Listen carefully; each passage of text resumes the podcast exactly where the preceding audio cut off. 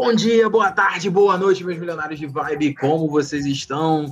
Estão muitíssimo bem, é, depois dessa semana de hiato do carnaval, vocês que sentiram falta da gente, não teve episódio semana passada, porque a gente estava fazendo nada, né, porque não teve carnaval, a gente estava na folia de casa mesmo, vendo Netflix, o Rafa talvez não, né, tá em Barcelona agora, o cara tá, o cara tá internacional, tá tirando proveito desse home office dele aí.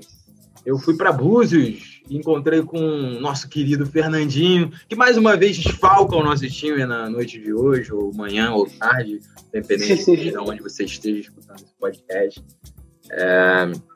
E, pô, estou muitíssimo bem. Como é que você tá, Rafa? Fala tu. Cara, eu estou extremamente feliz, João. Eu diria que mais feliz do que qualquer outra gravação de podcast. Cara, eu queria dividir que essa última viagem que eu fiz foi a, foi a viagem que eu estive mais inseguro, sempre pensando, estava até um quase pessimista, não estava pessimista, mas estava quase. E depois de fazer, mesmo com toda a insegurança que eu estava, eu estou vivendo a melhor viagem da minha vida. Então eu achei a relação do, da minha insegurança para fazê-la e depois o benefício de ter curioso, muito curioso. Então eu recomendo vocês, quando ficarem com medo de fazer alguma coisa, façam, porque deve ser muito bom. Não, bom demais, bom demais, Rafa. É isso, é isso aí, cara. É que a gente sempre bate na tecla durante os nossos episódios, né? Na dúvida de fazer alguma coisa, só faz, brother, só faz. Se não for machucar, se não for machucar ninguém, se não for contra nada, cara, se não for contra nenhum ideal, assim, de, de vida, se for uma parada que tu tá com vontade de fazer, só faz, cara. É, é isso. Acho que é que a gente leva muito aí durante nossos, nossa vida e durante os episódios. É uma mensagem que a gente sempre quer passar. E justamente por isso, o Rafa já puxou um assunto maneiro pra gente falar um pouquinho, introduzir o episódio de hoje. Hoje a gente vai falar um pouquinho, cara, a gente vai falar sobre tudo hoje, mas principalmente sobre cidadania, falar um pouco sobre ser tolerante, sobre cidadania, sobre Big Brother. Você vai ver como é que essas coisas estão totalmente associadas. E hoje a gente trouxe para conversar com a gente o Mike. Porra, o cara, o cara porra, manja muito dessa parada de cidadania, o cara manja muito do, do, que, do, que, do que é a vida, do que é tudo isso. Como é que você tá, Mike? Tudo bem, cara? Se apresenta aí para a rapaziada. Oh, muito obrigado pela introdução. Eu estou ótimo. Não tinha como estar de forma diferente que isso. Uh, só um ponto que eu queria dizer aqui é que quem não arrisca não petisca, então por isso, Rafael, arriscar é sempre a chance de garantir alguma coisa. Uh, tô bem, tô aqui no estado de São Paulo, só para localizar as pessoas sobre mim. Longe pra caraca uh, da capital. De moral, o que eu entendo, longe, tu vim logo pro interior aqui visitar, visitar uma amiga, passar uma, uma boa semana com uma pessoa que eu gosto bastante. Tá certo. É, de moral eu entendo, entendo sobre a minha, porque eu confio nela. Tá? É um bom, já é um bom começo, assim. É, a, gostei muito de receber o convite do Rafael para estar aqui conversando com vocês, que são obviamente pessoas maravilhosas para se conversar e sobre diversos assuntos, como já se visto em outros episódios desse mesmo podcast. Obrigado. E é isso aí, cara. Estamos aí para puxar o assunto e fazer uma boa prosa dele.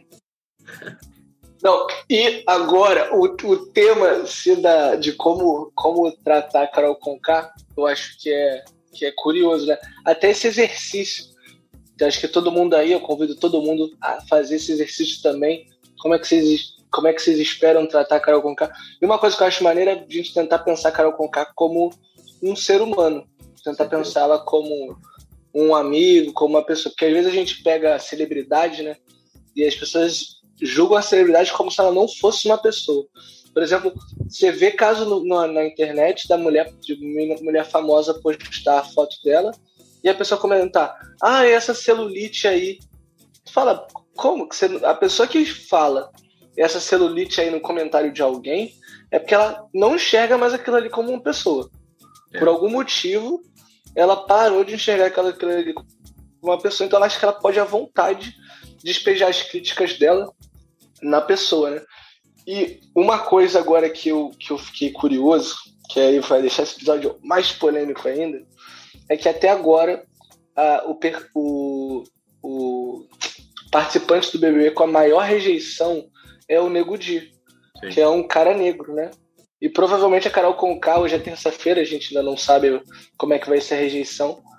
Ela, tam, ela provavelmente deve passar o Nego Di, ainda assim, que eles já estão um percentual muito alto. Ela vai ser a, a primeira, então os dois maiores participantes de rejeição são pessoas negras. Eu fico pensando o, o quanto a gente tem também nisso a facilidade de odiar pessoas negras. Sabe? Como é muito fácil, até uma galera que não acompanha o Big Brother ter essa atenção pra, pra, pra Karol Conká. E eu sei que é. eu não acompanho o Big Brother, mas já teve outros participantes histéricos também, né? Sim. Então eu fico, vou botar todo, todo esse conceito aí na bateria e hoje a gente vai ligar esse liquidificador. Foi irado. É... Agora aqui, co- que que... bem do que você falou, Rafa.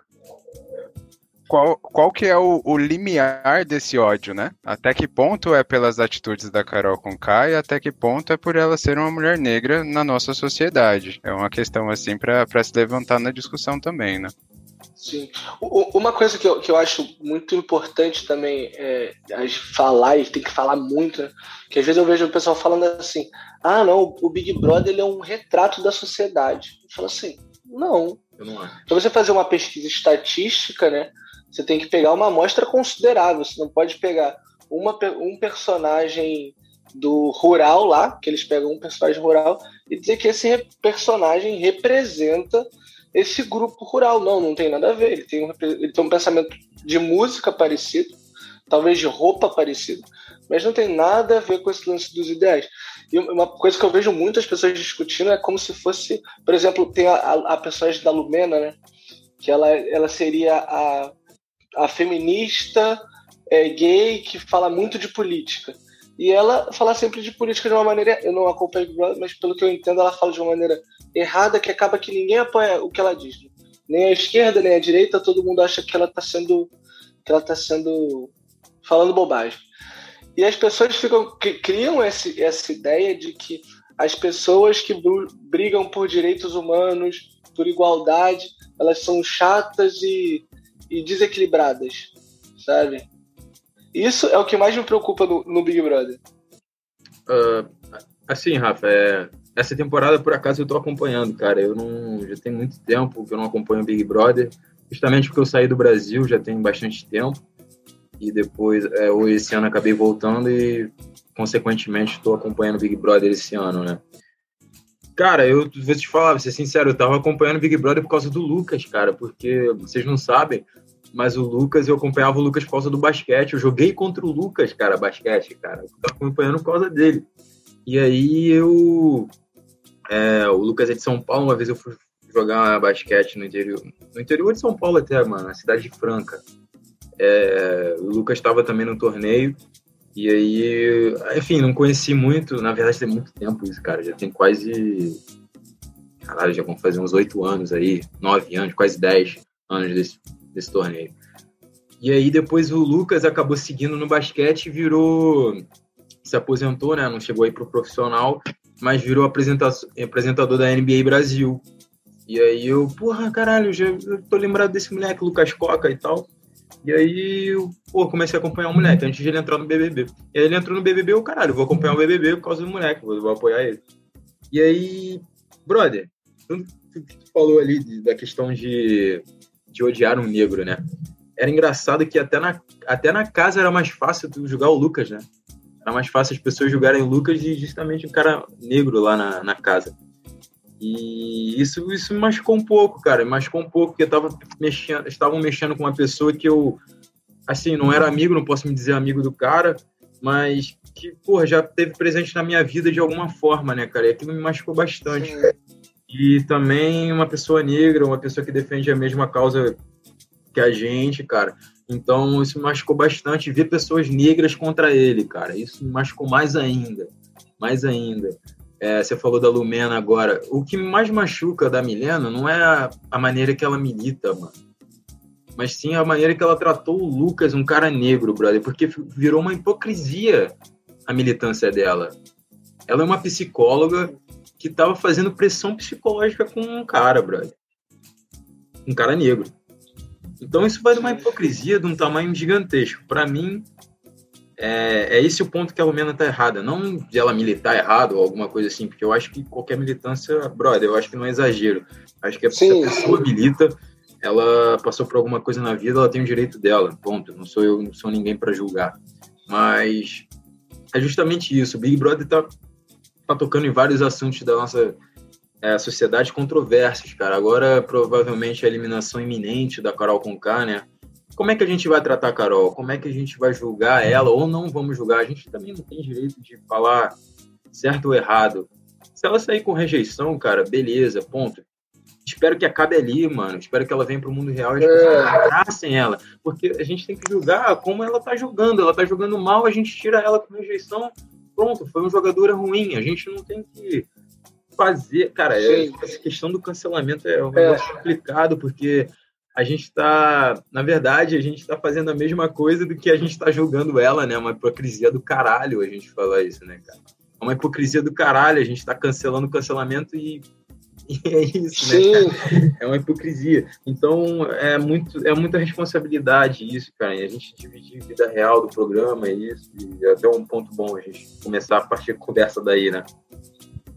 Essa, esse é um ponto do, do limiar, do patamar em que a gente está analisando, justamente porque as pessoas que estão dentro da casa também, apesar de suas bandeiras, de suas lutas individuais, elas são pessoas com morais construídas e próprias, né, com seus próprios estigmas, com suas próprias é, definições de caráter, é, porque caráter ele é muito variável, não tem como você dizer que ele é bom ou ele é mau justamente por uma atitude.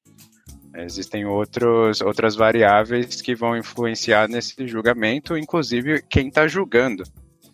E aí a gente está vendo um experimento social roteirizado por uma emissora, né, muito bem escalado, é, que está levantando questões é, que aí sim seria o encontro com a realidade, que por serem questões que estão sendo tão insufladas.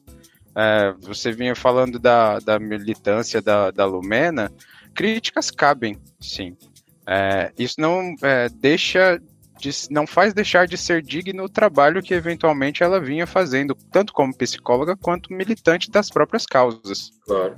É, isso eu não vejo como algo que eu anularia por tudo, é, por tudo que ela já pode ter feito ou a participação em um programa de televisão. E digo mesmo em relação a Karol Conká. Ela tem um, uma posição de jogo, aquilo é um jogo, ela tem uma estratégia desenhada, e aqui de fora, analisando, vendo o que, o que vem acontecendo, nós julgamos essa estratégia como uma estratégia extremamente incoerente. Inclusive, e aí estendendo um pouco as críticas que eu venho escutado em relação a isso, vendo, acompanhando pelas redes sociais, a outros integrantes como mesmo o Projota. O Projota e a Karol Conká, vindo da cena do rap, que é uma cena extremamente importante para o movimento, por abordar de uma forma cultural assuntos que muitas vezes não são colocados em discussão na sociedade, agora reproduzindo, e aí que eu falo da dividir, separar a obra do autor, até que ponto isso aí é coerente ou não, é, lá dentro da casa eles deixam de agir de acordo com o discurso que muitas vezes defenderam em suas obras, né? Então, acho que se for para questionar alguma coisa, se questione nesse âmbito. Mas jamais é, usar de agressão, pelo menos ao meu ver, contra essas pessoas, justificando a participação delas num, num programa de televisão, né? Não, total, mas... Cara, agora o que você falou, você falou agora, você... É, eu, eu fico preocupado, assim, eu, eu, eu entendo principalmente o lance da Karol Conká e o Projota como... com o cenário do rap, né? Eu sou muito fã de rap, eu gosto muito do que a cultura rap produziu e, e representa muito pra mim. Eu particularmente nunca gostei do Projota, particularmente não gostava, nunca gostei do Projota, não gostava do tipo do som dele, até porque ele veio de um rap meio pop. Então o Projota ele nunca foi um ídolo pra mim, mas se fosse um ídolo pra mim eu ficaria muito decepcionado. Não, por ele ser, o pior para mim era ele ser apático. Ele ser apático. Um cara, por exemplo, um cara como o Emicida ou o Mano Brown, que são pessoas que são referências para mim, se eles estivessem na situação do Projota, eu tenho certeza que eles não ficariam calados, sabendo que o que está acontecendo ali, além de ser um programa, está acontecendo numa, numa, numa emissora do Brasil, que tem muita gente assistindo, e, tem uma, e vai muito além da mensagem. Então, o, o, o lance é, do artista do, dentro do cenário do rap, que, querendo ou não, ele, ele é um pouco a sua obra, sabe? A postura dos dois artistas, para mim, foi, foi muito decepcionante. Foi muito decepcionante. Eu acho que... Eu fico pensando que dentro de um programa pode realmente ser muito complicado esse cenário. Então, eu acho que artistas como os dois, né? Tanto a Karol Conká, tanto o Projota, eu acho que eles erraram de ter entrado no programa. Não, com certeza, cara. Eu vi um Faz depoimento... Eu vi o depoimento agora do, do Nego Di, essa semana, que ele fala que o maior arrependimento dele foi entrado, ter entrado no programa, né, cara? E foi muito triste, cara, ver essa parada vindo é, dele, assim, as palavras dele, da maneira que as pessoas cancelaram ele, né? Que ele, o cara falou, admitiu lá que ele vinha sofrendo ameaças de morte com o filho dele, falaram que o filho, queriam ver o filho dele é, mutilado, coisas absurdas, mano, que ele escolheu, que, que ele escutou, né?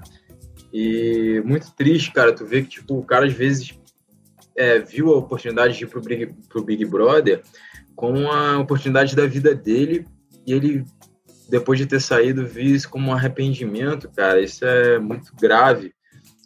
Eu acho que a gente tem, a gente como cidadão, cara, é, eu fico muito decepcionado quando o assunto é Big Brother, cara, que eu vejo pessoas na minha, na minha, nas minhas redes sociais, pessoas até relativamente próximas de mim, julgando as pessoas de uma maneira, cara, com uma raiva que vai muito contra até os ideais que essas pessoas defendem, brother. Exato. É bizarro, cara. É muito bizarro isso. Às vezes as pessoas consideravam bastante pelos, pelos ideais que elas defendem, pelas causas que elas defendem. Mano, estando dando um hate, uma maneira, um, um ódio que eu não sei de onde vem, cara, do, pra esses artistas que estão no programa apenas, cara. E isso é uma maneira, assim, que me faz até isolar um pouco dessas pessoas, cara. E, e às vezes as pessoas me julgam, ah, mas você tá defendendo o Nego Di, que Nego Di é, é bolsominion, que não sei o quê, meu irmão. Beleza, cara, eu não quero saber o que, que ele é, brother, mas eu só não quero que você faça, porque você tá agindo igual um bolsominion cancelando ele, brother. Entendeu?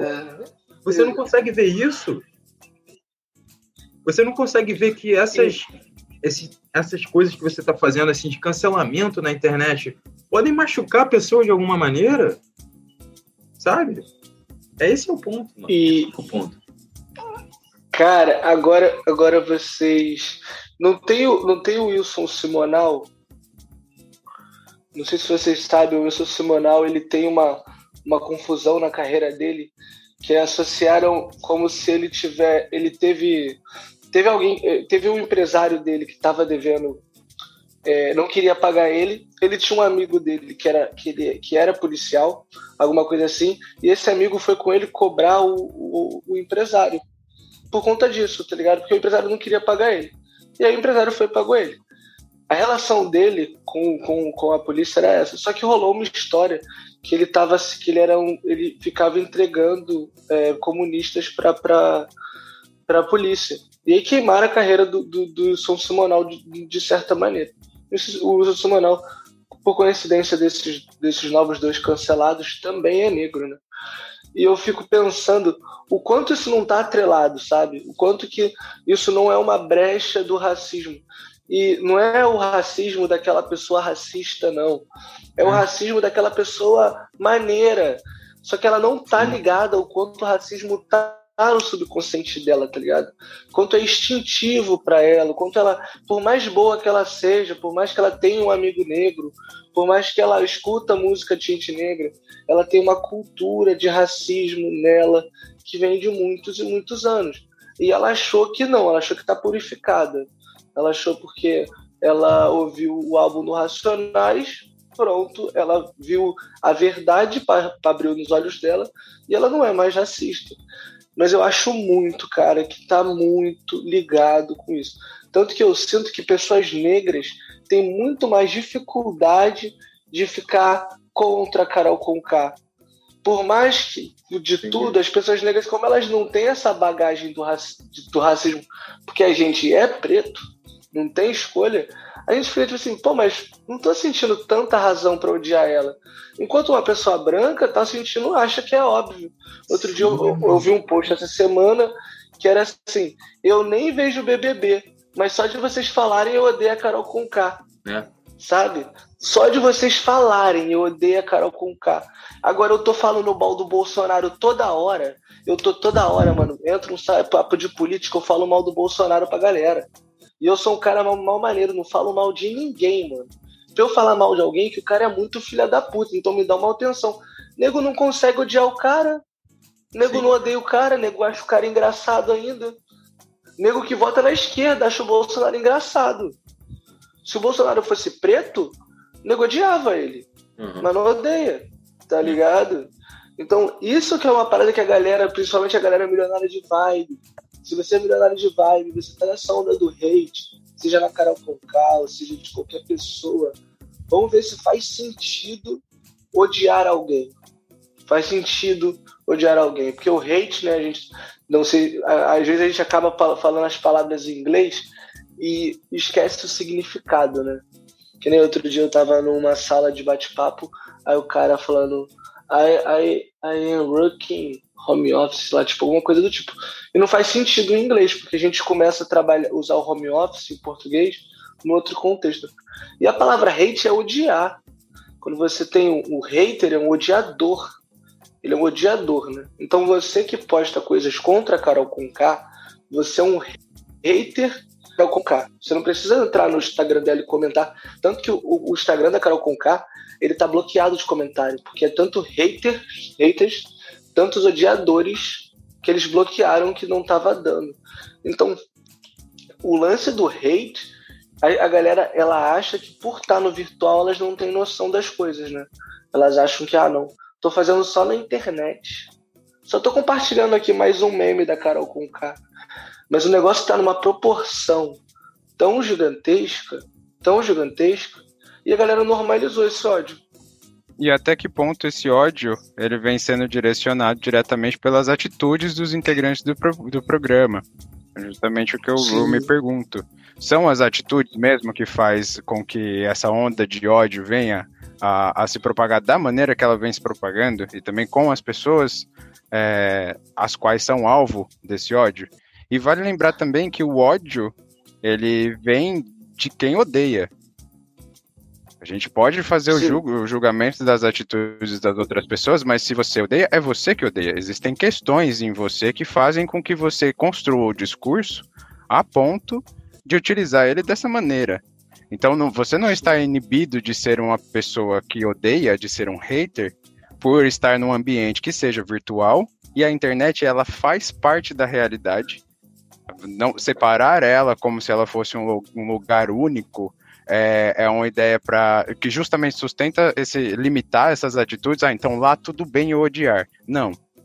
Você, apesar de ser na internet, é você que está odiando. Isso aí, você faz parte da sociedade também no âmbito que não é virtual. Existem questões a serem trabalhadas individualmente aí, né? Penso sobre. Sim. Não, e o...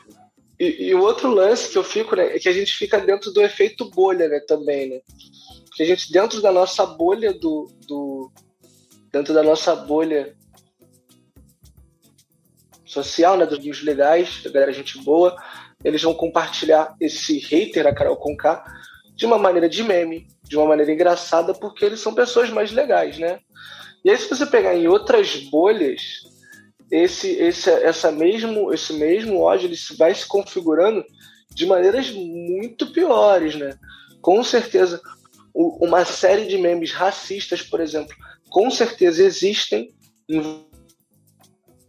envolvendo o B B B. É que dentro da minha bolha não acontece, não chega até mim, mas com certeza tem, porque conteúdos racistas são criados constantes. Não pense que conteúdos racistas existem só em catálogos de anos atrás, conteúdos racistas são criados constantemente, então com certeza isso tem também. Esse tema, o, o tema Karol Conká, ele é discutido em várias esferas, E o que eu, o, o que eu fico assustada é que dentro da, da, da, dessa esfera legal, da esfera da galera que acredita em liberdade, que acredita em direitos, que acredita em tudo, ele já é tratado de uma maneira muito agressiva, né? Isso aí, imagina quando, o que a gente vai ver em outras esferas. Uma coisa que é, que é, por exemplo, e-mail, né? A gente acha que todo mundo sabe o que é e-mail, né? Todo mundo sabe o que é e-mail, pensamos. Eu tenho uma, uma, uma amiga minha que ela trabalhou num, numa empresa de... no contact center de empresa de aposta, de online, tipo Betfair, essas paradas. Aí ela falou que nego ligava pra lá, o pessoal que apostava, um problema pra sacar o dinheiro e tal. Ela falava, ah, a gente vai mandar sempre o teu e-mail. O pessoal falava assim, e-mail? O que, que é e-mail? Aí ela falou, cara, quando a primeira pessoa que falou isso, eu falei, caraca, ela não sabe. Depois ela foi ver que era uma série de pessoas que acontecia isso. E era uma coisa comum entre os apostadores do Brasil, os caras não saberiam e-mail, tá ligado? Por quê? Porque esse site ele não faz propaganda só em capital. A gente que vive perto de capital, a gente fica com essa informação muito mais fresca, né? A gente tá mais informatizado. Mas a galera do interior, ela tá muito lá atrás, sabe? Uma coisa que eu noto muito aqui é que tem muito eleitor do Bolsonaro, cara que votou no Bolsonaro, e aí chega aqui, aí quando me conhece, a gente, o pessoal que é do interior, e eu troco mais a ideia, explico mais ou menos o que, que é coisa, como é que o mundo funciona, o cara chega e fala assim, pô, Rafael, agora que você me falou, vi que eu fiz errado, eu não tava ligado. Eu tava perdidão. Falei, pô, e a galera que tá lá na área tá perdidona também. Então ele falou assim, tem todo esse lance da informação, né? E até por ter essa galera como métrica, que eu sei que eles iam discutir, eles iam falar, entender uma coisa completamente errada, que eles não tinham tanta informação que nem a gente capital tem. Cara, eles estão discutindo também esses temas. Eu fico pensando, o que que, que que fala numa cidade do interior, lá do Mato Grosso, como é que é o papo na mesa de bar quando eles estão discutindo o Karol Conká, sabe? Cara, muito foda, Rafa. É... Tocou num ponto legal, cara. Eu... O Mike também falou é, em relação da, da gente não conseguir dividir a, a internet, a rede social da vida real, né? Isso se mostrou muito, cara, eu sou um dos caras que mais críticos do Bolsonaro na rede social, porque é a única arma que eu tenho, brother. Eu tô insatisfeito com o presidente da República, eu, eu tenho esse, talvez um ódio, um desfavorecimento do presidente com as ações dele, eu vou demonstrar na rede social porque é a única arma que eu tenho. E é, e é uma das armas que ele usou para ser eleito, né? Foi a rede social. O Bolsonaro foi eleito nas redes sociais, na internet. E foi engraçado, cara, voltando em dois mil e dezoito, eu morava na cidade de Faro, em Portugal. Eu fiz questão de transferir o meu título para Faro para votar contra ele, que eu não queria que ele se elegesse, cara. Eu era já contra esse cara há muito tempo, há muito tempo.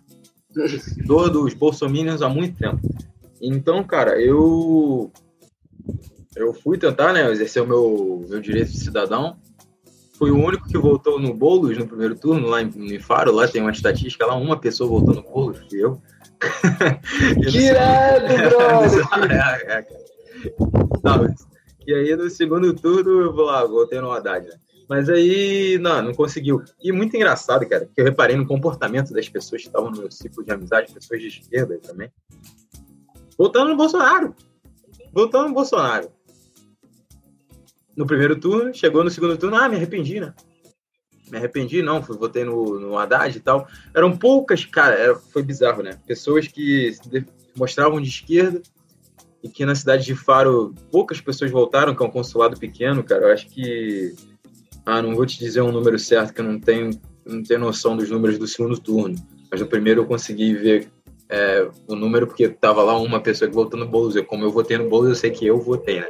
Então fui eu. Mas né, no segundo turno, mas no segundo turno, mas no segundo turno não tem ideia, cara. E uma, uma questão esmagadora de pessoas votaram no Bolsonaro e, sei lá, trinta por cento votaram no Haddad. E aí vem essa questão, né? É. Aqueles bolsominions arrependidos e tal. É, ah, mas eu não sabia que ele ia fazer isso e que ia fazer aquilo e tal. E que não sei o quê. E as pessoas dividiam muito a internet. Ah, eu tava apoiando o Bolsonaro, mas só na internet. Agora, na vida real, eu não apoio ele, não. Brother, Qual é a sua única, qual é a sua maior força é, como cidadão hoje em dia de mostrar sua opinião política, mostrar sua crítica política? As pessoas não conseguem me responder isso.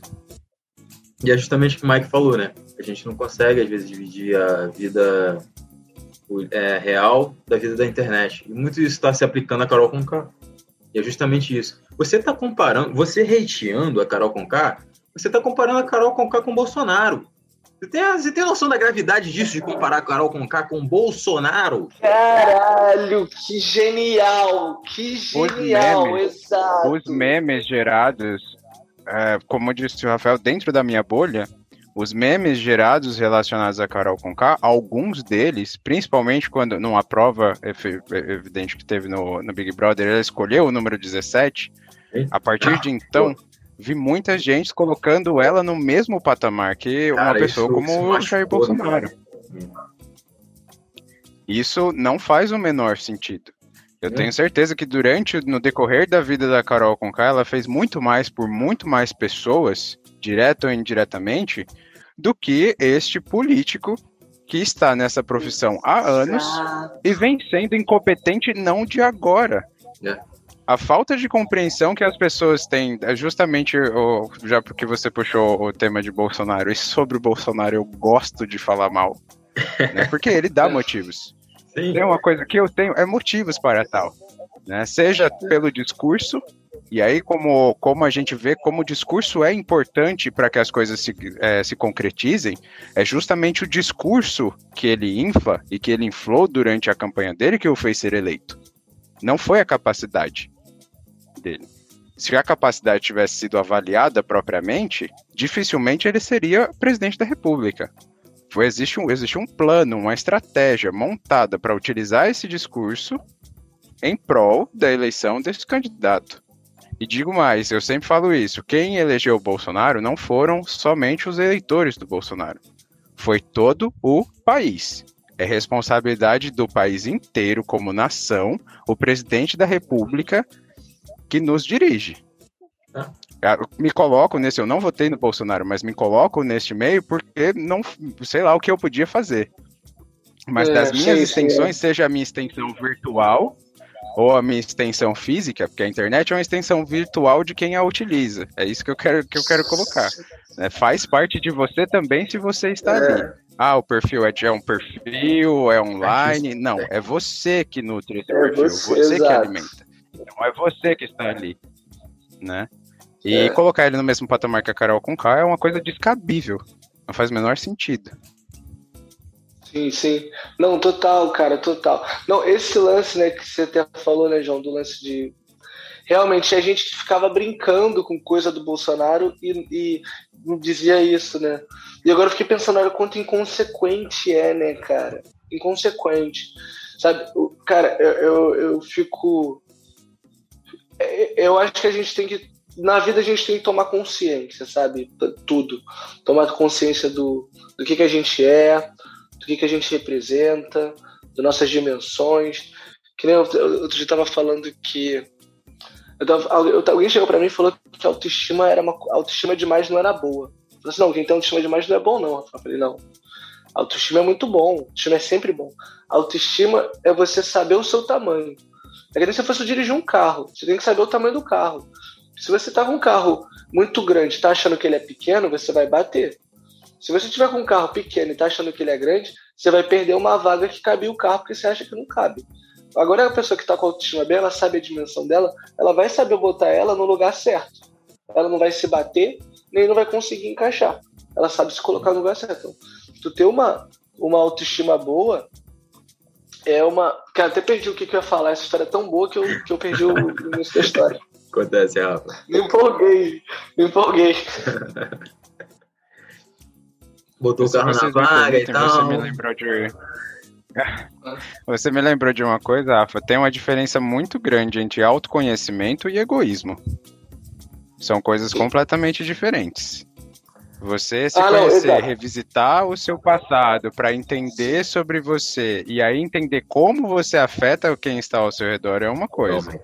É você querer ganhar tudo para você, passando inclusive por cima de quem está ao seu redor, é egoísmo.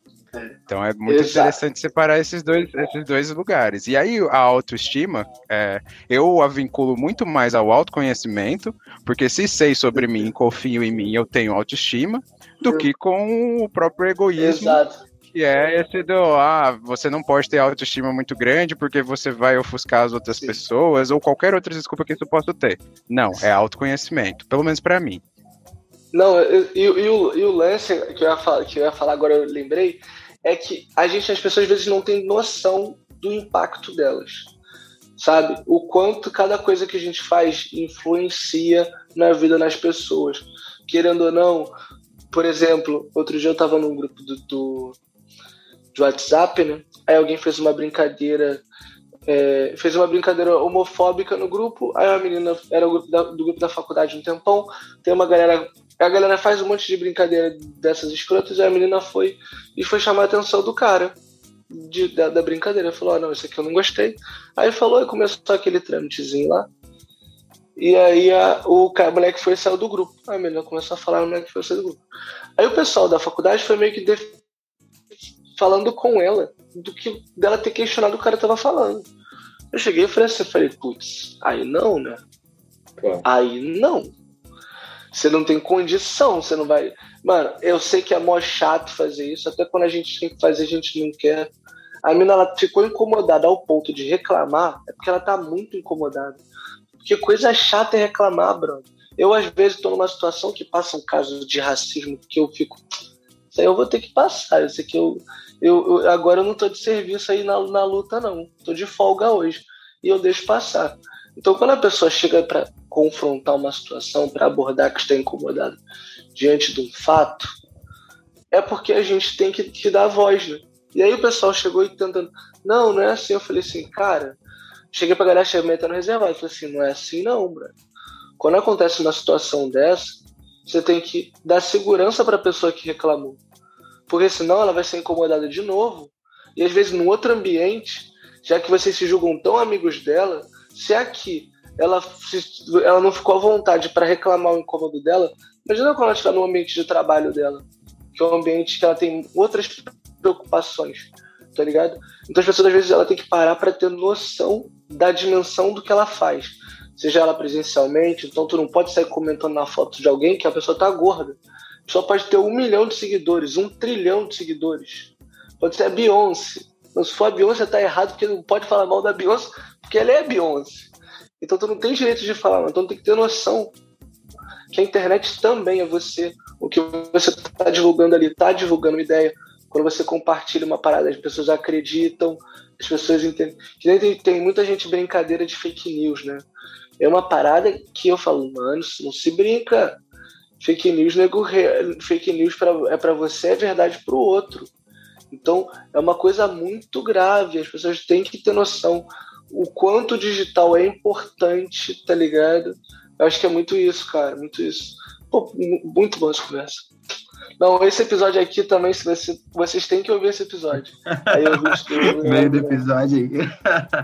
Ô, Mike, é... não sei se o Mike tá ligado nesse bordão, mas a gente sempre fala para os nossos ouvintes escutarem episódios lá no final do podcast, né? Já escutar. Eu acho justo. Eu acho que tem que ser incentivado mesmo. Cara, mas, mas até uma coisa boa, né? Eu, eu escuto, tem palestras que eu, que eu já escutei, que eu gosto, eu escuto mais de uma vez, né? Aí eu, chego, eu fui, eu tava falando com um amigo meu, o Silvinho, né? Eu falei disso. Ele, não, mas eu também, Rafa, tem episódio do podcast que eu já escutei mais de uma vez. Eu, eu falei, porra, então... Então isso, isso, é, isso é muito maneiro. Pô, mas, não, mas essa conversa aqui, cara, é muito boa que vocês estão, quando vocês estão falando, vocês estão criando situações, e eu tô sempre me imaginando, me confrontando nisso, né? E acho que é, que é, que é um exercício...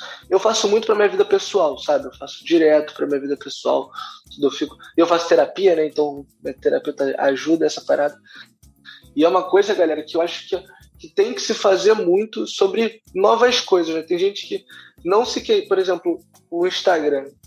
A pessoa não se questiona sobre como ela se comporta no Instagram há muito tempo. Tipo, ela, há dez anos atrás, ela criou o Instagram, ela pensou como faria, e aí até fazendo essa mesma forma desde então. E às vezes a pessoa não começa a compartilhar mais coisas ou utilizando o Instagram mais, ela fica sempre mantendo o mesmo estado. E eu falo, cara, tudo na sua vida você tem que rever como você usa. A internet, o celular, como a gente, como a gente faz tudo. Senão a gente vai seguindo só um fluxo de manada e começa a entrar nessa onda, por exemplo, do hate, né? Que virou moda, sabe? E a gente começa a fazer. E é uma coisa que eu acho que a internet tem muito, cara. É fenômeno, sabe? E a galera consome a internet meio que em manada. Uma parada que você vê é o Flamengo esse, assumiu a liderança do, do Campeonato Brasileiro agora. Mas quantos compartilhamentos do Flamengo você viu acontecer? Nenhum. Quase nenhum. Porque o efeito da internet agora tá no Big Brother. É. Agora, ano passado, a Globo tava apoiando muito o Flamengo, a Globo tava fazendo um marketing pesado do Flamengo. A, a, a internet era só Flamengo. Tinha gente que não sabia nem que era o Zico, tava compartilhando do Flamengo, tá ligado? É. Então, tu, tu vê como, a, a, ainda assim, dentro da nossa da bolha, o quanto, a, a, principalmente a Globo, tem, a gente fala que, que a televisão tá perdendo poder, e etc e tal, mas eu o quanto a televisão ainda controla nossa mídia, tá ligado? Isso que é muito louco. Não, é também um ponto a ser ressaltado também, que esse ano foi um pouco doido, né? O calendário acabou o final do Campeonato Brasileiro calhando aí com o, uma, o Big Brother, Big Brother. Isso nunca vai acontecer em outros anos, mas, não, com certeza, com certeza. E o Flamengo assumindo a liderança, às vezes flamenguistas compartilhando fora Karol Conká e não compartilhando Flamengo é líder, né? Impressionante isso, impressionante. Eu que eu sou flamenguista, sou flamenguista, porra, nasci criado no Maracanã pelo meu avô, graças a Deus. É, porra, domingo eu tava tomando uma cervejinha com ele, com meu avô. Porra, volta do meu avô a cerveja, meu avô acabou tendo um A V C durante esse período aí de, de coronavírus. Foi a semana que ele teve liberado para tomar um álcoolzinho. Felizmente o Flamengo ganhou, assumiu a liderança, foi um momento muito bom para mim. Enquanto isso, pessoas estavam na internet reteando o Karol Conká, né? Impressionante isso. É. Não, pô, pô, João, agora, agora eu fiquei até feliz. Eu tinha ficado triste, eu sou tricolor, Fluminense, eu sou Fluminense. Eu tinha ficado triste com a vitória do Flamengo, né? Mas agora que você contou que o teu, teu avô voltou a beber nesse dia, pô, ainda bem que o Flamengo ganhou. É. Ele merecia. Mudei minha opinião agora. Cara, mas a, a, agora, um, um lance que... Vocês acham que como a galera vai se comportar com a Karol Conká depois do B B B? Ela vai considerar como uma participante eliminada? Ou a gente agora... A Karol Conká, a carreira dela foi pro saco? Legal você falar sobre isso. Eu tinha até é, visto hoje cedo é, tanto o Neymar... Marília Mendonça e Anitta, que foram as três celebridades que eu vi comentando sobre, se posicionaram em relação de que, e pessoas que sofrem muito hate também, né, por serem celebridades, por terem os patamares que têm, é, sofrem muito com, com essa onda de violência online, que é isso que isso é, né? E eles colocaram justamente posições em relação assim, saibam, não, não, não exatamente o que eles disseram, mas saibam diferenciar o que ocorreu no jogo da vida real de uma pessoa que tem família, que, que tem uma carreira a, a, a ser mantida, né? Que ela tem isso, ela lutou para chegar no ponto que ela tá, e por causa de uma, da participação nesse programa específico, ela já perdeu o suficiente, vamos colocar assim. Justamente porque tem marcas, marcas que não querem se vincular a isso, ou utilizam isso como desculpa para não se vincular à pessoa Karol Conká também, porque não há inocência, né? Principalmente no mercado. Economista que sou, gosto de falar disso. É, mas essas pessoas já pontuaram que é importante fazer essa separação. E realmente o é. Porque não existe motivo plausível e racional para agir de forma violenta com ela fora daquele ambiente. Não tem porquê. Principalmente quando a gente parte de uma análise mais à esquerda, ou uma análise mais progressista, é, de acolhimento, de reeducação, de é, recondicionamento, para que isso não ocorra mais. É importante realmente que a própria Karol Conká revisite suas atitudes para, se isso é uma coisa que se estende à sua vida fora do programa, ela possa eliminar justamente esses pontos prejudiciais. Mas não cabe a ninguém, absolutamente ninguém, além dela, trabalhar esses pontos, né? Ou que isso seja utilizado contra ela. Eu estou de acordo com o posicionamento dessas é, celebridades e acho interessante por serem pessoas que têm a escala que tem de visualização nesse mundo digital, é, posicionarem esse fato. E não só com ela, como com qualquer outra pessoa é, dentro do programa, né? Salvo qualquer coisa que não esteja dentro da lei, é, inclusive qualquer ato de racismo dentro do programa de Big Brother deve ser reavaliado e tratado como o crime que o é, né? Então, salvo A, a, o que estiver dentro da lei, ela não deve sofrer nenhuma represália, né? Pelo menos eu, é, é isso que eu espero que é, eu espero que essa seja a maturidade que se alcance com a saída dela, com o grande percentual de rejeição que ela necessariamente vai receber. Não, com certeza, Mike. Eu acho que vai muito da, diretamente proporcional à questão da empatia, né? Que muito preza as pessoas, assim, provavelmente nossos ouvintes que estão aqui nos escutando. É, esse episódio é mais um, mais um alerta para você que compartilha tudo em termos de manada, como o Rafa falou. É, acho que a gente, tem, a gente preza muito durante o nosso, nosso podcast a empatia, cara.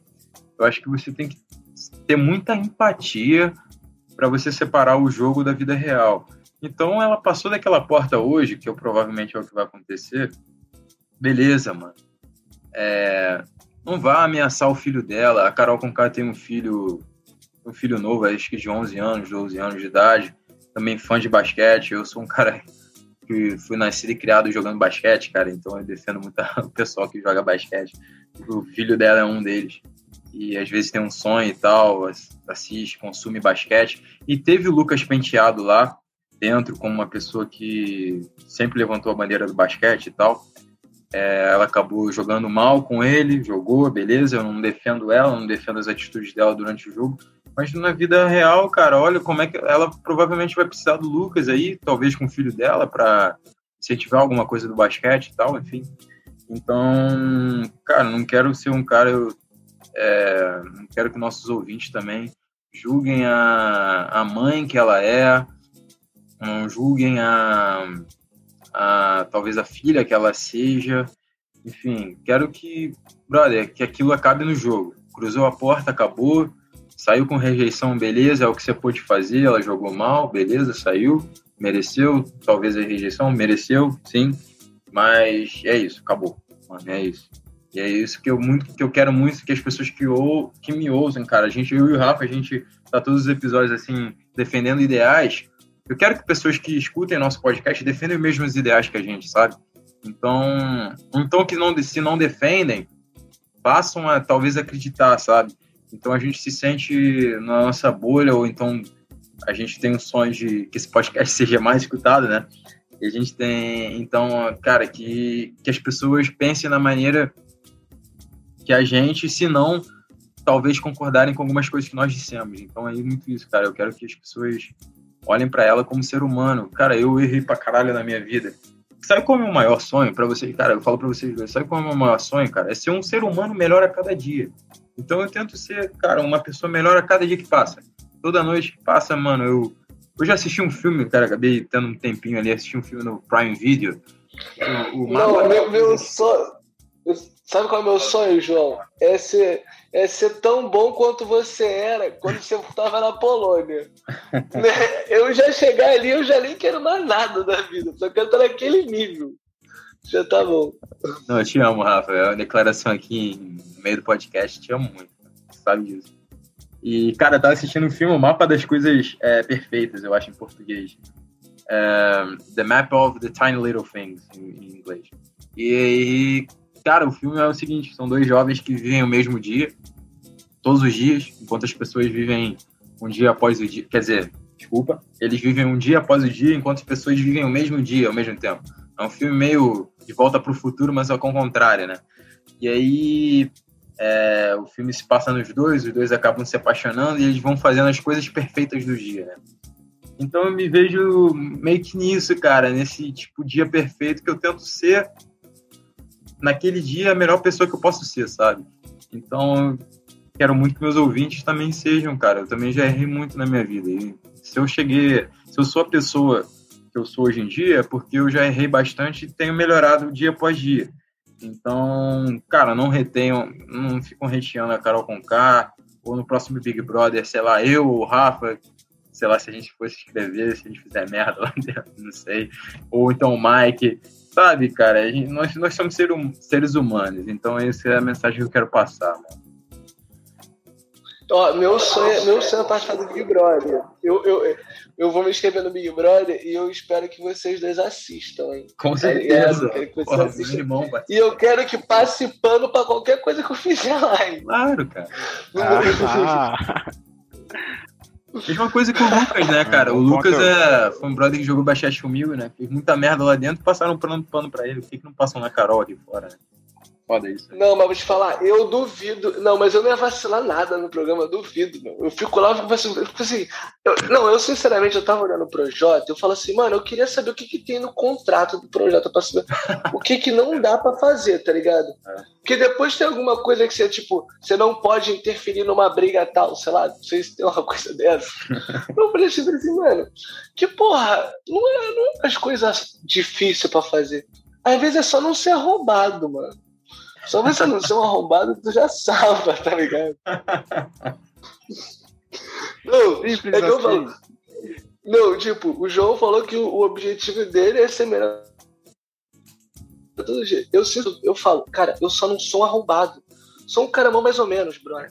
Eu sou um caramão mais ou menos. Eu, eu faço coisa por interesse, eu, sou, eu troco interesse, o meu pelo seu, eu sou um cara tranquilo.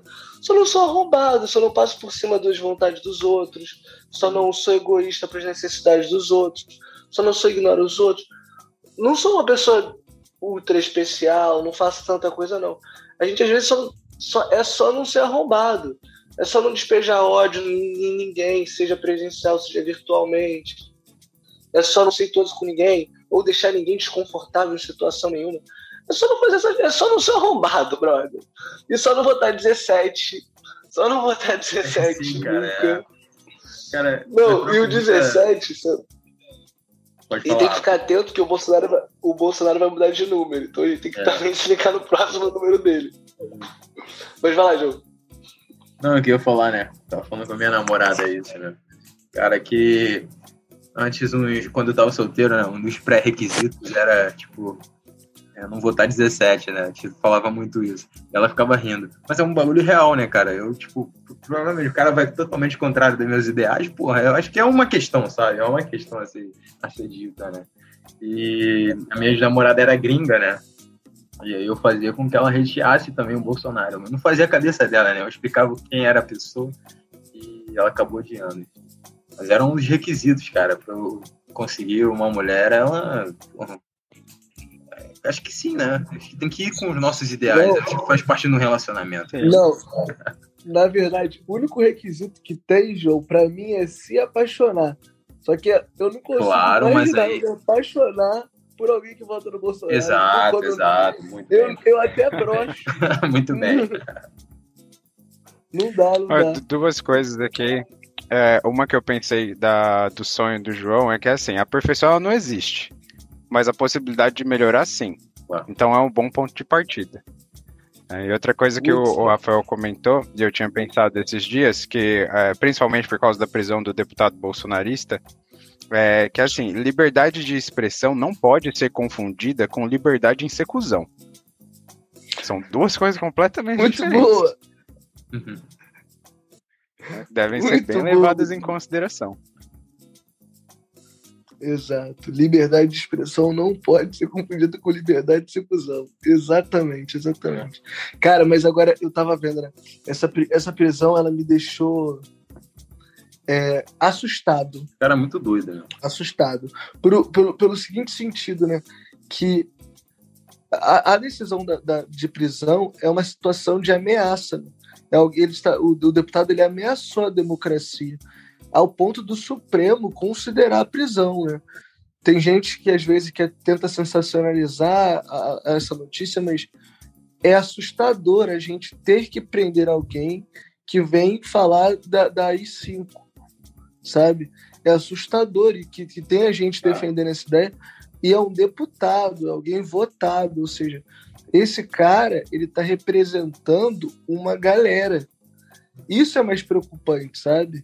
Que nem o outro, o outro eu teve um teve um cara, eu recebi um vídeo de um cara criticando criticando a prisão, né? Ele falando, não, que ele é um cara que foi eleito democraticamente, coisa... Cara, isso é muito mais assustador. Quer dizer que essa ideia aí, ela é compactuada por uma galera, tá ligado? Isso aí é um, um retrocesso, tá ligado? Que a gente tá... Que a gente... Eu tava vendo esses dias um vídeo do Paulo Freire, né? Contando... Ele tava falando... Ele entrevistou ele no Altas Horas, e uma das coisas ele tava falando da, da ditadura, né? Ele falou assim, cara, a gente... o país a gente retrocedeu. Aí ele falou, eu espero que a gente... E eu, eu acredito que não vai passar, não vamos passar mais por isso. Aí eu tava vendo e falei assim, cara, acho que o Paulo Freire não imaginava que é o que a gente ia ter que estar tá ainda com um presidente que indi, indi, min, minimamente, indiretamente apoia essa ideia, sabe? Ele não fala claramente, porque aí seria um ultraje, um presidente falar isso, seria o cúmulo do absurdo, mas ele quase fala, né? Ele só não fala com todas as palavras, porque senão seria um abuso, mas ele dá a entender a todos os sentidos. Então é muito louco, né? A gente vê que a ditadura, ela é um fantasma que ainda tá por aí. Sim. E... Tem um, uma a questão, o Bolsonaro falou recentemente que a frase, um pedaço de frase dele, que quer queira, quer não, ele é a representação da democracia. E ele não mentiu em falar isso. Ele é a representação da democracia que o Brasil tem e teve neste, teve no momento de elegê-lo e tem neste momento para mantê-lo ali naquele lugar. Então a Sim. questão a se discutir não é em si a de- democracia ou não. Realmente ele representa a democracia porque houve uma votação e a gente dizer que é, houve fraude é sustentar o mesmo discurso que ele, né? Não é saudável. É, mas ele representa essa democracia, é para se questionar como é a demo- o que é democracia para o povo brasileiro. É isso que há de ser questionado. Além, claro, de que não foi trabalhado direitamente, é, não foi ensinado ao povo de uma forma correta o que foi a ditadura militar, quais os, os malefícios desse período no país. E voltando a falar da questão da bolha, puxando a questão da bolha, assim, nossa bolha pode falar muito sobre a, a ditadura militar, sendo uma, uma bolha mais acadêmica, uma bolha com mais acesso, porque é o acesso que garante a, a, a, o nível de informação, mas não é a mesma realidade da nossa população. É uma bolha que sustenta esse discurso anti-ditadura. Tem boa parte da população que sequer conhece realmente o que foi e quais foram os malefícios da ditadura para a população. É, cara. Essas bolhas que me assustam. Não, o Mike tocou num ponto certíssimo, cara. Eu acho que é muito isso, né? É, as pessoas que provavelmente agora com as redes sociais, o Instagram... É, o Facebook antigamente e o Clubhouse hoje em dia, a gente está numa bolha em que as pessoas pensam da, dos mesmos ideais que a gente, da mesma maneira que a gente, mas a gente é, acaba esquecendo que talvez bolhas, outras bolhas maiores do que essas que a gente está presente, estão pensando talvez é, a, ou a favor do presidente da República ou sei, arrependidos do presidente da República, mas cara, é assustador pensar nisso, né? Existem outras, né? É assustador, a gente fica refletindo, não, né? Não, e, agora, e... complicado. Agora, uma parada que eu tava pensando aqui agora, né? É que, assim, no meu Instagram, o meu conteúdo, basicamente, tudo que eu posto é sempre coisa alegre, mano. Eu gosto de contar coisa boa, de botar festas, o que eu gosto de fazer. É, às vezes eu sou forçado a falar papo chato quando não tá na situação, né? Sou forçado a botar um papo chato, falar, falo de racismo às vezes, Sim. ou de uma situação, de coisas ruins da vida, né? Porque eu, particularmente, eu, eu sinto como se fosse uma obrigação Rafa, é o teu lugar de fala, é o, você, é o lugar onde você pode mostrar é, o que você está defendendo, é... cara. Eu acho que é mais isso. Exato. Eu, eu falo muito, eu, falo, eu bati na tecla ontem, anteontem, eu tive um passeio com a minha namorada, a gente estava na Moreta da Urca falando sobre isso, cara, falando sobre racismo, né? E ela, tava, ela citou um exemplo, não vou falar de quem, acho que não... Enfim, não faz parte de eu falar no podcast de quem. Mas que um negócio que deixa ela com bastante revolta em questão de racismo é pessoas brancas usarem discursos de pessoas negras. Por exemplo, ela usou o exemplo da cota. Tem muitas pessoas negras que falam que são anti-vitimismo, né? Que são anti, ah, a gente não precisa de cota não, a gente é tudo igual do outro, né? E o que, o que é mais racista é pessoas brancas dizerem que usarem esse discurso da pessoa negra que pensa que o cota não é nada para ela, né? Isso é mais racista de, do que qualquer coisa, cara. Isso é mais racista do que qualquer coisa. Uma pessoa branca defender que falando, ah, mas eu tenho um amigo negro que fala que cota, que ele não precisa de cota para nada, tá ligado? Isso é mais racista do que qualquer coisa, qualquer coisa. Eu concordo com ela. Sim, sim. E... Não, não, super concordo, super concordo. Não, e é muito engraçado, né, que às vezes tem gente que acha que eu sou liberal. Sim. Porque, tipo, eu trabalho com T I, tô viajando, então aí tem gente que acha que eu sou liberal. Aí, às vezes, as pessoas vêm me mandar umas dessas achando que eu vou abraçar essa ideia. Sim. E eu, meu, eu fico extremamente irritado.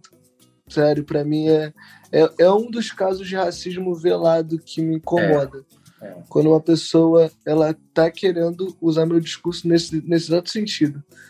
Aí é o que eu, que eu, é uma das coisas que me irrita. Exa, exatamente. Cara, e o que, o que eu fico muito chateado, cara, é agora que a gente, nessa conversa que essa conversa me gerou exatamente o quanto as pessoas não se posicionam para coisas importantes e se posi- estão se posicionando para isso, cara. Brother, tipo né? assim, o quanto a gente aqui, que a gente é de vibe aqui, mas toda hora a gente tem que gastar nosso tempo lá no Instagram pra gente querer botar meme de astrologia, de coisa engraçada, de futebol, e a gente tem que chegar lá e falar mal do Bolsonaro, vira e mexe, pra galera se ligar.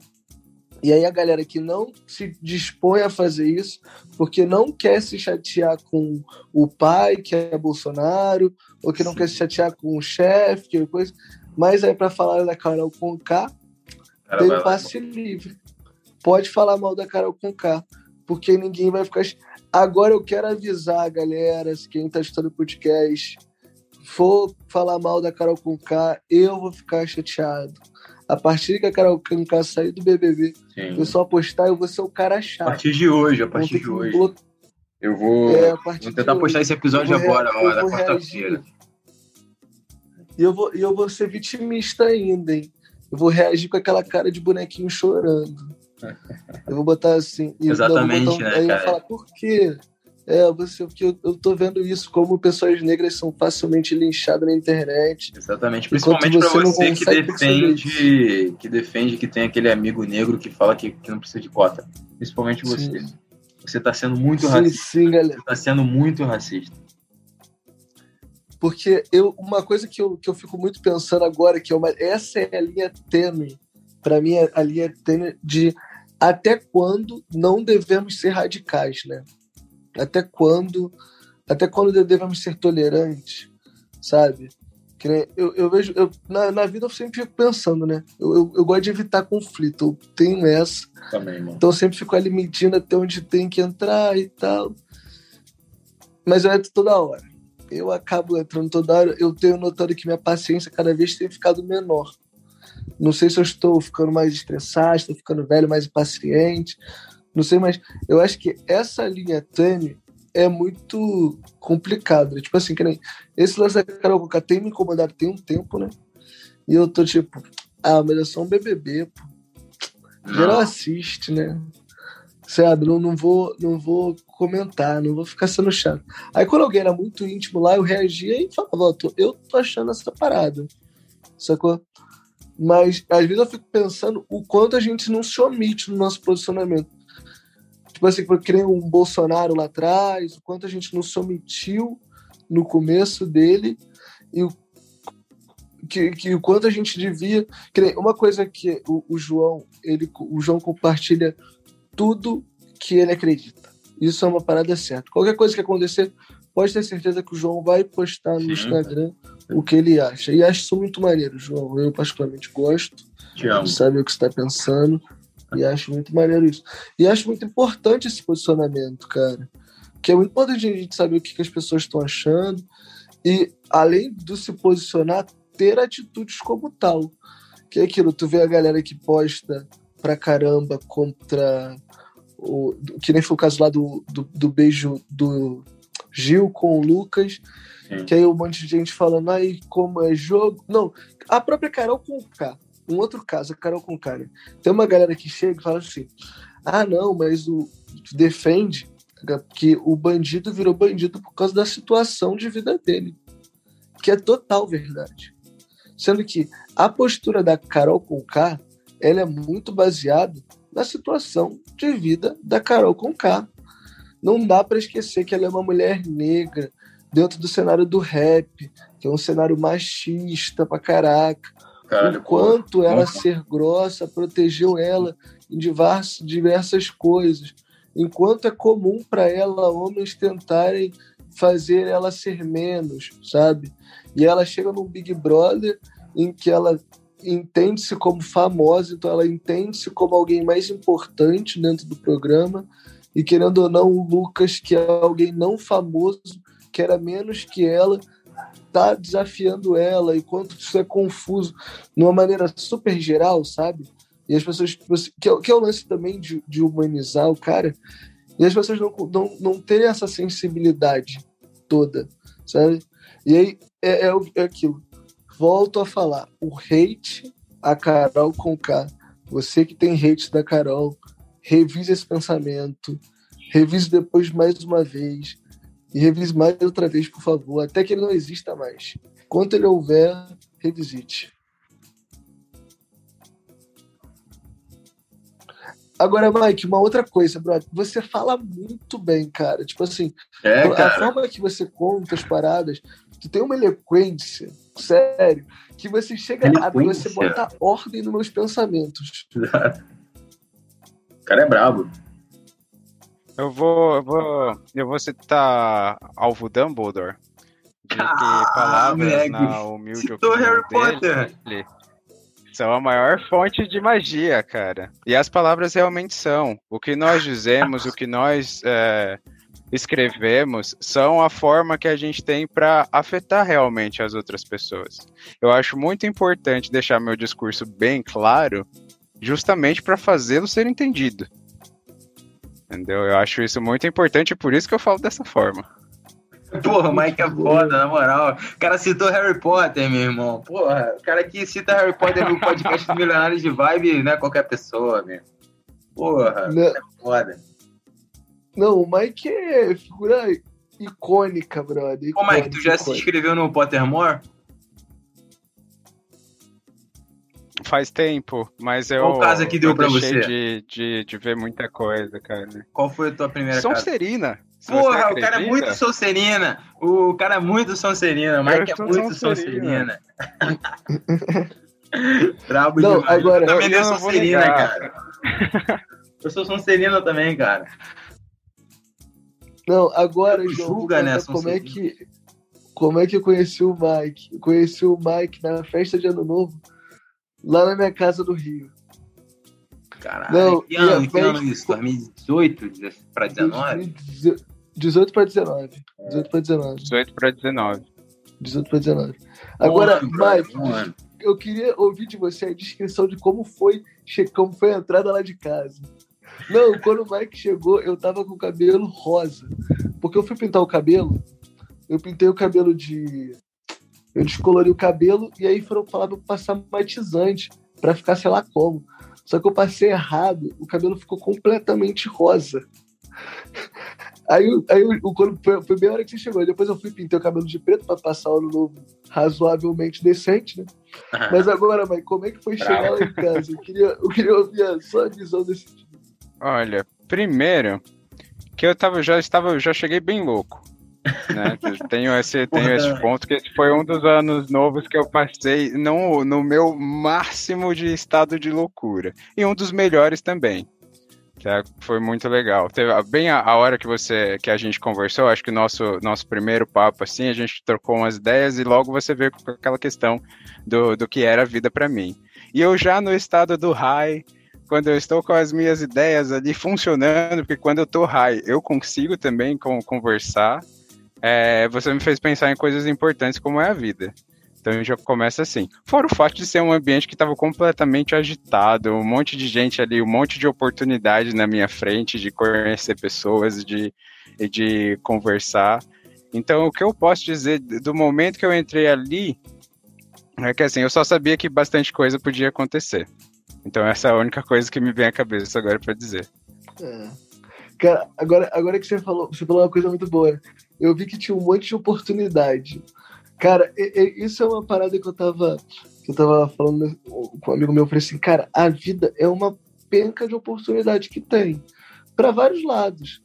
Você pegar uma é abrir mão de outra. E você tem que escolher qual que você quer, né? E visualizar o mundo dessa forma é... É muito bom, é um dom, eu acho. Ou não, dom não, é uma habilidade que a gente desenvolve. É uma habilidade que se desenvolve.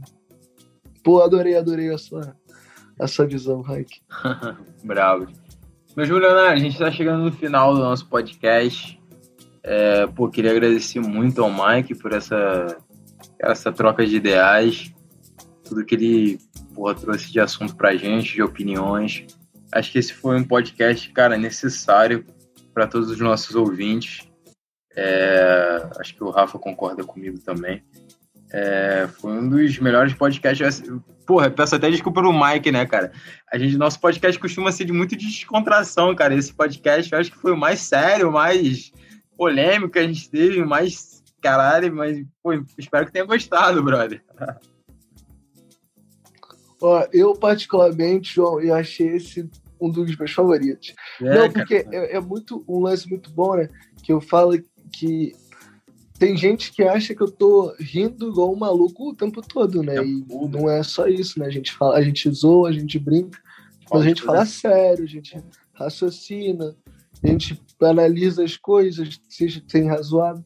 Então, é muito esse lance, né? E, esse, e política é uma coisa para mim que é muito importante. E política não é só você votar, não. É você se posicionar, é você agir numa discussão, é você defender um ato, uma situação racista, homofóbica. Isso é política, para mim. É, até você chegar na festa e encher a cerveja do churrasqueiro, para mim é política. Tudo que envolve o convívio da galera é política e é importante. E você, que nem outro dia, eu tava, alguém chegou para mim e falou assim, Rafael, você fica falando de política do Brasil, mas você mora fora. Eu falei, cara, mas política não é uma coisa de interesse individual, não. Eu não posso ficar pensando política só pra mim, não.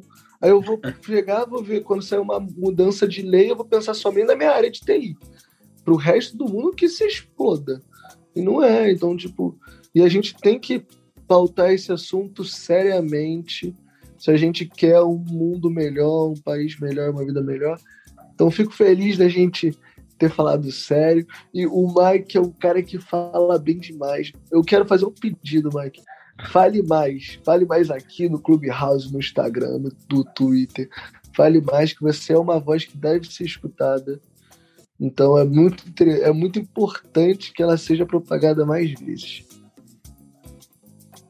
Cara, com certeza. Muitíssimo obrigado. Vindo de, vindo de você ainda, isso é realmente uma coisa para eu seguir. Não, Mike, muito obrigado, cara. Você, pô, tirou onda no episódio de hoje. Deu umas opiniões, assim, certíssimas, cara. Eu acho que trouxe pautas que fizeram que a qualidade desse episódio fosse muito alta. Eu quero muito, cara, que todos os nossos ouvintes escutem esse podcast. Agora falando no final, né, pra não perder o bordão. Escuta esse podcast, cara, que ele é obrigatoríssimo, brother. Mike deu uma onda pra gente. Por favor, escuta esse podcast. É, votem para a saída da Karol Conká. Ah, não, você já acabou isso, então para de compartilhar. É, para, ela já saiu, ainda bem. Já saiu, cara. Você está provavelmente escutando esse podcast na quarta, quinta-feira. É, hoje a gente vai fazer uma sessão, a gente vai postar esse episódio amanhã, justamente para as pessoas tratarem bem a Karol, é, não julgarem ela como... como perfeito, lá, levarem o jogo para a vida real, enfim. Uma loucura, né? O ser humano é... O ser humano erra muito, né, cara? Impressionante isso, né? E... Mike, muito obrigado, cara. Só isso. Gratidão. Microfone é aberto para você dar uma declaração valeu, final. Demais. Pode falar, mano. Uma coisa que veio aqui na minha cabeça agora é o seguinte. Para todos os ouvintes, primeiro, escutem esse podcast. Segundo... Quando forem julgar alguém, coloca um espelho na frente. Você vai descobrir muito mais coisas sobre você. Porra, acabei. Foda, né? Caralho, olha essa. Cara diretíssimo, né? Diretíssimo. Ô, Mike, muito obrigado por ter aceitado o convite, mano. É... E é isso, meu, meus milionários. Esse episódio foi necessário. Talvez tenha sido um dos episódios mais... sérios, porém necessários que a gente teve durante essas duas temporadas. É, esse é o trigésimo segundo, Rafa? trigésimo segundo episódio? Ih, eu já perdi a conta. Perdi a conta, acho que é trigésimo segundo. É, meu trigésimo quarto, né? Porque eu tô gravando também o Worldwide Podcast. Pra você que quer aprender inglês, ó, fazendo merchanzinho agora em português. Tem um... Isso aí, é, lugar de fala. Cara, assiste, não, muito escuta, escuta o podcast isso, é. também. É, o próximo episódio é sobre a Áustria com um brother, porra, que é repórter em Nova York. Porra, um brother muito gente boa demais, uma história do caralho pra você que quer aprender, é, quer praticar o seu inglês. Aí tá aí, podcast. E eu vou estar nesse episódio também, pra avisar vocês. Rafa vai estar no episódio, Rafa vai estar no episódio também. Primeiro episódio do, do Rafa em inglês, vai ser do caralho. Vou, vou gastar meu inglês com esses malandros. E, Mike, muito obrigado, cara. Foi, foi do caralho o episódio de hoje. É, você que postou fora Karol Conká, agora apoie Karol Conká, pelo amor de Deus, pessoal. Você que é ouvinte nosso, siga nossos ideais, pelo amor de Deus. Ou pelo amor do universo, se você não acredita em Deus. Muito obrigado, meus milionários. É, aquele abraço.